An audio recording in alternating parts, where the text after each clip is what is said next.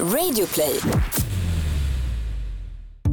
Bauer Media presenterar Ad Day-podden 2018.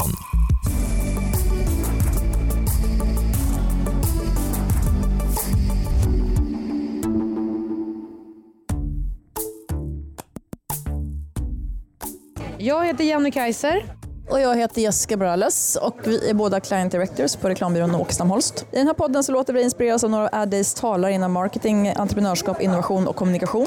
Och vi sitter nu här i Bauer Media studio eh, tillsammans med Ulf Skarin. Eh, Skarin. Skarin, titta så jag fel igen. Ulf Skarin. Fast Du och fast namn ändå, idag. Fast du ändå frågar om hur ska jag uttala namn. Men Jag jag, är likadan själv. Jag, jag har full förståelse Ulf för det. Skarin. Ja. Nej, Skarin. ja, det är bra. Hur, hur fan ska det här, sorry, hur ska det här gå? Liksom? Katastrof. Katastrof. Jag tror att du gillar mig faktiskt. Men ändå. Varmt välkommen. Tack så hemskt mycket. Eh, du har ju spenderat dagen här med att spana väldigt mycket eh, på föreläsare och medverkande och sådär. Ja, det kan man väl säga till viss del. Mm. Jag, eh, jag, är ju, jag har ju jobbat med att skapa innehållet för Adday. Yes. Jag gjorde ju det även förra året. Så att jag har ju eh, tillsammans då förstås med Sveriges annonsörer, men då har jag haft eh, ansvaret för att se till att det blir ett bra innehåll och så. Så att jag har ju eh, dragit hit många av de namnen som är eh, här idag och har pratat. Eh, vilket också gör att det är ungefär som att vara på sin egen så här, eh, du vet, eh, typ eh, 40-årsfest där man ska hinna prata med alla gästerna och så hinner man inte det för man får dåligt samvete för att man liksom måste flänga som ett skållat troll. Ungefär så har jag känt mig idag. Därför att jag vill ju kolla in alla som är, vilket betyder att jag har typ sett alla men ingenting om ni förstår vad jag menar. Men jag har ju fått med mig lite grann, det har jag ju fått. Men du, hur, eh, när du funderar över gäster till, eh, till årets eh, session, då, då, hur, hur tänkte du? Vad, vad, vad var det du letade efter? Ja, men jag, eh, jag kan inte låta bli att prata om det då, för att jag har ju eh, ett, eh, en lite speciell idé kanske som går ut på att jag käkar lunch varje dag med en person som jag aldrig har träffat förut. Och sen har jag gjort det här under de senaste fyra åren. Så att jag har käkat nästan 800 luncher och sen är det lite frukostar och så på det också. Och det där är ju så sjukt roligt därför att man får ju så mycket idéer och så mycket inspiration och så bygger man ju förstås ett nätverk. Så att jag skulle nog säga att av de som har varit här och pratat idag så har jag nog käkat lunch med i princip allihopa. Det är kanske någon som jag inte har gjort det med. Så det är ju mitt sätt att samla på mig spännande att samla på spännande namn, spännande personer som jag kan eh, som kan stå på scen eller som kan vara med i olika innehållssammanhang. Så så har liksom själva urvalet gått till. Sen har vi haft en överordnad idé om Adday som vi började med förra året att verkligen försöka skapa en en slags basar eller marknadsplats eller mötesplats med en massa spännande inspiratörer som jobbar väldigt hands-on i verksamheten med att göra saker. Och så får de komma hit och dela med sig av det de har gjort. Och då är det en väldig blandning av stora bolag, små bolag, bygga nya varumärken, jobba med kampanjer. Allting som har med kommunikation och kreativa sätt att kommunicera med eller kring kan man säga. Och tittar man då ritbord, nu är här. Ja. Hur är liksom din, eh, dina reflektioner än så länge utifrån vad du har känt och hört? Och... Ja, men alltså, jag är ju supernöjd eh, med, med dagens innehåll och det är också den, mycket av den feedbacken jag har fått från. ehm, Sen är det ju en utmaning när man har valt upplägget som vi har gjort, när man har flera parallella seminarier och flera parallella talare, att det kan ju bli lite så här förvirrande. Man blir nästan så här, oj, jag vill ju se den där och den där och den där och så går det liksom inte. Man måste ju ändå välja i, i det här. Men, men jag tycker ändå så här att jag kan ju se i alla fall några trender eller några röda trådar i om man tittar på innehållet med de talare som vi har och vad de pratar om och så. Och en av dem som blir väldigt tydlig för mig i alla fall, tycker jag, och som också speglar den utvecklingen tycker jag som håller på att hända inom kommunikation och marknadsföring i väldigt hög grad. Att man, dels så pratar man väldigt mycket maskin, automation, programmatics, AI och liksom, där man då förstås använder olika typer av digitala verktyg för att effektivisera och jobba med databaser och dataaggregering och analys av det och så. Så det är liksom den delen som växer eh, mycket och som får mycket uppmärksamhet, väcker mycket debatt också. Sen har du den andra delen som handlar väldigt mycket om eh, känsla, emotionellt, bygga upplevelser, skapa mötesplatser, skapa liksom direktkontakt mellan människor. Så du har liksom den digitala delen och utvecklingen och sen har du på något sätt, man kan kalla det för den analoga, den mer liksom old school, där man sitter så här och snackar med folk och man faktiskt träffar personer face to face. Och det som är spännande tycker jag är att de, de, de, det är inte antingen det ena eller det andra utan det ena bygger det andra. Det är de två i samverkan? Ja. Mm. Men vi, Jessica och jag har ju suttit här idag och fått glädjen att och, eh, samtala med flera av de eh, fantastiska personerna som varit här idag. Ja. Eh, och, eh, vi har haft från H&M Foundation till eh, Volvo Sverige till eh, Telia till Selatin och till vad heter det, terapeuter höll jag på att säga. Vem var det? Ja, det tänker jag inte säga. Men, och det som är ju, tycker jag har varit återkommande i mina samtal i alla fall, handlar ju bland annat om det här med talent till exempel. Ja. Hur man som verksamhet, hur man som ledare, hur man som varumärke och så vidare måste vara ganska inåtvänd i bolaget till viss del. Och vad jag menar med det, det är att hur säkerställer man att man eh, är attraktiv till framtidens liksom bästa talang och hur bibehåller man den bästa talangen utifrån hur nya generationer kommer in och ställer helt nya krav som arbetsgivare och vikten av varumärke, värderingsgrund, eh, att älska sitt företag och varumärke. Känner du igen det utifrån eh, teman idag och sådär? Ja, det kan jag väl säga. Så och, och, och, samtidigt så tycker jag så här, man kan också ha ett annat, lite annat perspektiv kanske på det här med talanger och talangrekrytering och talang. Att det finns en tycker jag, en, en felaktig eller en väldigt så liksom förenklad syn på talanger. Att man tänker sig att det finns ett antal människor och bland de människorna så finns det en elit, typ, som är talanger, som har speciella egenskaper, som är speciellt duktiga. De måste vi vårda, de måste vi ta hand om, de måste vi se till att de finns hos oss, att de jobbar hos oss. Jag tycker att det är ett otroligt eh, konstigt sätt att se på människor. För jag tycker att det finns, och så är det ju, att alla människor besitter olika typer av talanger. Så det handlar snarare om så att rikta den blicken inåt och verkligen så fundera på vad är det för drivkrafter, vad är det för passioner, vad är det för engagemang som finns hos den enskilda människan? Mm. Och Det tycker jag är spännande att se när man tittar på till exempel hur nya organisationer, nya typer av företag växer upp. Där man, man pratar ju mycket om värderingsstyrning mm. idag till exempel. Mm. Men när man börjar... Förut så var det, handlade det mycket, och fortfarande handlar det väldigt mycket om så att på det här företaget X, då har vi de här värderingarna. Mm. Tjonk. Mm. Och vad betyder de värderingarna för dig? Och så ska mm. varje medarbetare förhålla sig till det på något sätt och passa in i det. Nu börjar man ju istället titta på så här, men vad driver dig? Mm. Din, vad är din personliga, varför är du här? Vad vill du mm. åstadkomma för någonting? Mm. Och så tittar man på varje enskild person mm. och så försöker man skapa en miljö där man faktiskt kan utnyttja all den drivkraft, all den passion, allt engagemang mm. som finns hos de enskilda personerna. Mm. Och då plötsligt blir ju alla personer talanger som man måste se till att vårda. Så att... Håller med till fullo och, och, och, lite grann också det, det Per på Volvo sa är att de har ju också eh, ändrat sitt vokabulär till viss del. Ja. Där man inte definierar då eh, anställda som medarbetare utan man är medansvarig. För att liksom också då, eh, på ett sätt göra en tydlig signal kring att varje medarbetare är viktig och varje medarbetare har ett ansvar. Ja. Det du ska bidra med, de förutsättningar du behöver men också att det finns också självklart krav tillbaka. Det tycker jag var väldigt ja. härligt att så här, medarbetare till medansvarig, det ja. säger väldigt mycket. Ja, men de pratar väldigt mycket, han sa ju det själv när jag, jag tittade in på hans föreläsning. Mm. Då började de med att visa en reklamfilm som, om hur härlig Volvo är mm. och, och liksom vilket fokus man har på personer. Och han sa själv att i den här filmen så nämner vi ordet person 23 gånger. Tror jag. Så här, allting handlar om personen. Personen är i centrum mm. och så finns tekniken och i det här fallet då bilarna som snurrar runt på något sätt fast det är personen som är det viktiga. Mm, mm. Och Det kan man väl se för att försöka kanske dra någon slags koppling till mitt tidigare resonemang om att då, om du har tekniken och AI på den sidan och så har du personen, personen relationer på den andra sidan. De tar inte ut varandra men de, liksom, de kompletterar varandra. Och, och kanske att de blir ännu viktigare i förlängningen. Liksom att de kommer att stärka sina specifika roller. Det kanske var närmare liksom, de hade ett närmare förhållande tidigare och att särskillnaden inte var så stor. Nu blir det så extremt så tydligt med AI och så här, automatisering och allting här borta. Känsla, passion, eh, som David var inne på. Så här, varumärken per se, ja det pratar om att varumärken blir viktigare och viktigare att bygga just på grund av den här datadrivna. Att man ska åtminstone veta vad man väljer för att man har en säker relation till varumärke. Men det är kanske att gå bortom det as well och så här, det är känslan man är ute efter. Den känslan som ett varumärke faktiskt lyckas manifestera. Ja, men jag tror det. Och sen tror jag också att man får inte glömma bort så att man, man, nu tänker man på Facebook och Google och så, så tänker man ja men fan det har väl alltid funnits där typ.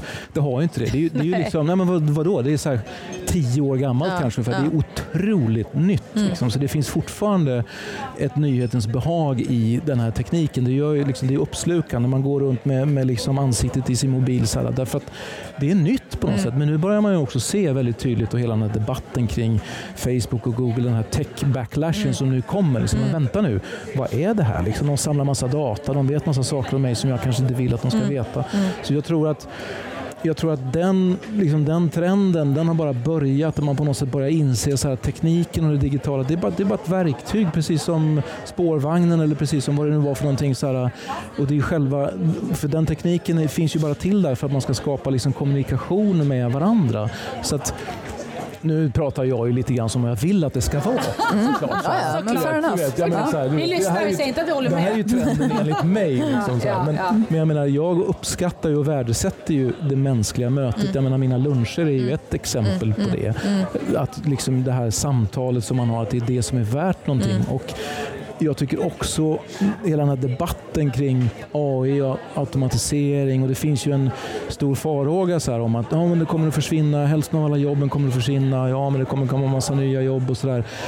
Och, och ingen vet ju hur det kommer att gå, men det som är bra med det där är ju att, ja men vänta nu, om maskiner och, och robotar kan göra det här, vad, kan då, vad ska jag då göra som människa? Vad är mitt mänskliga värde? Det blir liksom ett större fokus på Bygger måste- vi bort oss själva? Det är det Ja, frågan men alltså jag tror också det blir Ja. mer värt och det blir så här, man börjar fundera, kring, men vänta nu, vad, vad kan vi människor göra som inte Som de är unikt är för maskinerna. Mm. Så, Så länge maskinerna inte har känslor och eh, Ja. humanitära drag. Men då kommer jag vara död ändå.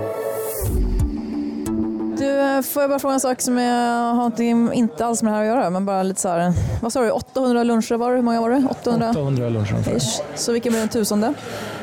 Ja, det vet jag inte, det är ju 200 stycken kvar. Ja, ja, men- eh, En drömgäst. på. En drömgäst. Nej, men det funkar inte så. Alltså, nej, det gör inte det. För att Nej, grejen nu är tillbaka till talangfrågan igen. Det finns precis. Individer som är intressanta. Precis, Jag fattar. Mm. precis. Va, så, så är det verkligen. Ja. Så här, varenda jäkla lunch, eller jag ska inte säga jäkla för att det är, de är jätteroliga. De, de ger ju någonting, för det skapar ju någonting och det är det som är så det där är en annan aspekt och en annan trend som man skulle kunna prata lite grann om Mm. också faktiskt. Att det finns någonting i det där mötet. För vad jag gör med de här luncherna är att jag läser inte på innan, jag har ingen agenda. Vi sätter oss i en lunch, lägger bort mobiltelefonen, vi sitter och för ett samtal som kan ta vägen var som helst. Och det, det är ju väldigt, eh, väldigt kreativt tycker jag. Liksom att man, ser inte, man vet inte var det tar vägen någonstans. Och jag har ju eh, gjort det till min affärsidé. Jag jobbar ju som egen och så jobbar jag med olika typer av innehåll, skapar olika typer av innehåll. Eh, och I början när jag startade eget så tänkte jag så här, Åh, nu måste jag liksom komma på så här, precis som man gör på ett företag. Du vet, man lägger ut en plan, man bestämmer sig om x antal år, då ska jag vara där. Jag ska, jag ska liksom nischa mig mot det här så att jag blir duktig på det. Så. Men så tänkte jag, men, men varför då? Nu kan jag ju bestämma exakt vad jag vill göra. Så vad händer om jag vänder på det där istället och försätter mig i situationer som jag tycker är spännande och utmanande och som skapar en massa idéer, nämligen luncherna. Där. Så då är min enkla affärsidé, se till att systematiskt träffa och föra samtal med personer som är relevanta och intressanta för mig, så händer det spännande och relevanta saker. Och nu har jag hållit på med det här i tre år. Jag sitter här, jag har fortfarande mat på bordet, liksom. eh, luncherna då. det går, det går, inte, bara, det? går inte bara att leva på en lunch om dagen. Men, eh, men, och det, och min poäng här lite grann är att, eh, vilket också har varit lite grann ett tema tycker jag idag, så här att man, det finns ju det här super-buzzwordet med jobba agilt. Ja, Du vet, man ska prototypa, man ska liksom göra saker så här sprint. sprint, så här, man ska göra saker på kort tid. Men det bygger också på väldigt mycket att man inte, man inte riktigt vet vad som kommer att hända. Det går inte att göra på samma sätt, eller i alla fall som man trodde att man kunde göra förut. Så här, nu ska vi bestämma oss om fem år, då ska vi ha, ha 60 procent av marknaden i Tyskland. Kör på det liksom. Så, ja. Man kanske förut trodde att man kunde bestämma det, men jag menar, det har ju blivit med den transparensen, digitaliseringen, eh, liksom den komplexiteten som finns så går det liksom inte. Man kan lika gärna lägga ner det. Och speciellt när man är sin egen som jag är. Varför ska jag sitta och göra femårsplaner? Det är helt meningslöst. Däremot så vill jag ju jobba med någonting som jag känner passion och engagemang för. Mm. Så då är vi tillbaka till det där med talangen hos personen. Att det man verkligen går igång på och tycker är roligt och finner mening i, det ska man göra. Och sen så kommer det att hända saker utifrån det. Och det, är, det, är, det, är, det är lite som den där eh, Yes Man, den där filmen ni vet. Så här, ja för fan, jag hänger på liksom. Ja men vad roligt, jag testar det. Mm. Så lever jag väldigt mycket. Mm. Och eh, jag kan också se, jag lyssnar till exempel på Babak Alsami, om ni känner till, mm. som är manager för Silvana Imam. Vi har pratat med honom idag. Ja, ja, då vet du. Och han, jag vet inte vad han sa då, men han pratar ju väldigt mycket om, han jobbar ju väldigt mycket på känsla, liksom så här, på att låta processerna liksom ha sin tid och se liksom vart det tar vägen någonstans. Och, och bygga självkänsla. Ja. Jag tänker på, eh, nu har du hållit dina luncher i tre år eh, och du har ju fört en eh, väldig massa samtal med en eh, otroligt färgsprakande mängd olika personligheter. Eh, har det förändrat dig på något sätt, den här samtalsresan? Ja, det tror jag absolut. Alltså, jag tror att det, det, har ju hänt, det har hänt mer nu på de här senaste fyra åren än vad det gjort på typ de 24 åren innan. Liksom så här. Nej, jag ska inte säga så, men jag menar... Men, men, nej, men alltså, det, alltså det har ju också att göra med såklart vilken process man är i i livet. Alltså, om man är, nu har jag två döttrar som är vuxna till exempel. Eh, vilket gör att jag får en massa tid att göra saker och ting. Jag bor i en lägenhet inne i stan. Förut så var vi en familj och bodde liksom utanför stan. Och det var ni vet, åka och storhandla på lördagarna och så ska bilen på besiktning. Och så liksom, det var massa saker som var väldigt inåtriktade. Liksom så här, vilket var supermysigt och skönt på sitt sätt. Men nu har det ju liksom blivit en, en och de här luncherna är ju en dörröppnare på det sättet. att det exponerar ju mig hela tiden för en massa möjligheter. Och är man, är man liksom, går man igång på det och tycker det är roligt och liksom eh, det finns ju någon slags begrepp som jag dök på nyligen som kallas för synkronicitet. Jag vet inte om det, nej, jag är ingen mästare på det, men jag började googla lite grann. Så här, synkronicitet, ni vet, saker och ting händer. Liksom. När man gör saker så händer det mm. saker. Så här. Den ena saken leder till den andra och det man tycker så här, fan vilken slump det där var. Mm. Det liksom är ingen slump.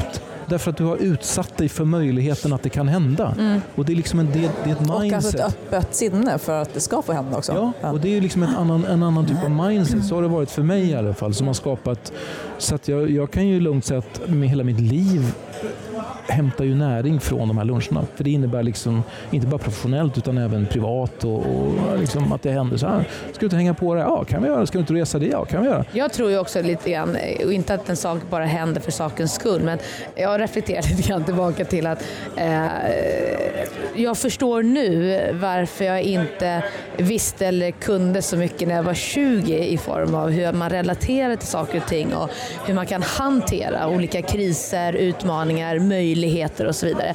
Det tycker jag är så häftigt med när man blir lite mer erfaren Jaha. på det sättet. Att man eh, är mycket tryggare i sig själv. Man vågar säga ja i högre grad. Man vågar misslyckas i högre grad. Man vågar också på det sättet eh, känna lite grann att okej, okay, jag tar den här chansen. Ja. Men det betyder inte att jag inte kan backa. Det betyder inte att jag kan välja någonting annat. Att jag är fri att välja. Är ni med på vad jag tänker? Ja, absolut. Känner ni igen er i det?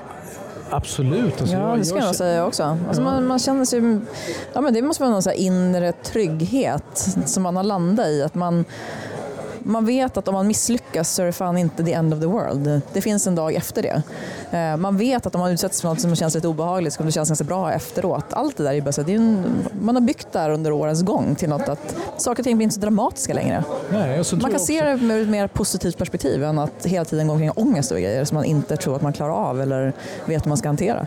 Nej, sen tror jag också att det har i alla fall för mig har det mycket att göra med att man också har bevisat sig på något sätt. Så Man har bevisat sig i någon slags i en omvärld och en struktur och ett sammanhang som är väldigt inriktat på resultat och att man ska liksom klättra hierarkiskt. Och du, ska liksom så här, du har gjort en viss utbildning, då ska du minsann liksom jobba inom...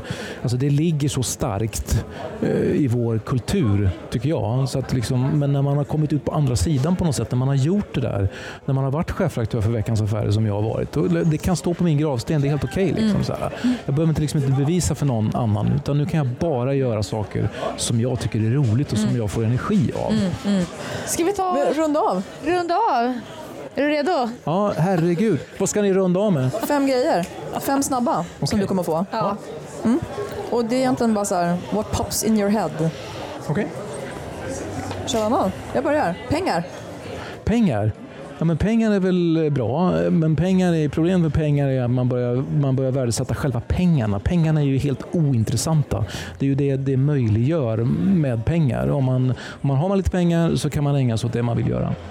Musik. Musik är, är bra.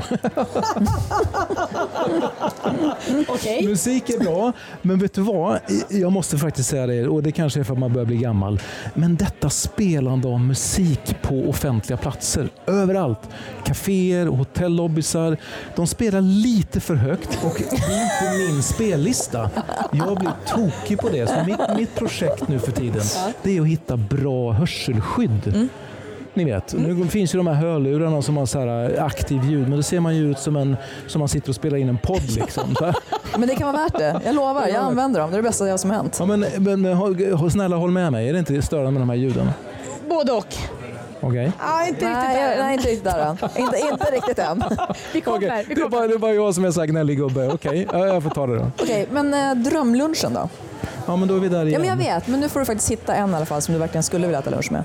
Ja, men, eh, nej, jag, nej. Jo, en- någon nej. måste ja, du. Så här, jag har Ja. försökt att äta lunch med, eh, vad heter han nu då? En, prinsen. Eh, alltså, alltså Vilken? jag och kungahuset. Men prins, inte Filip Nej. utan den andra. Daniel. Ja.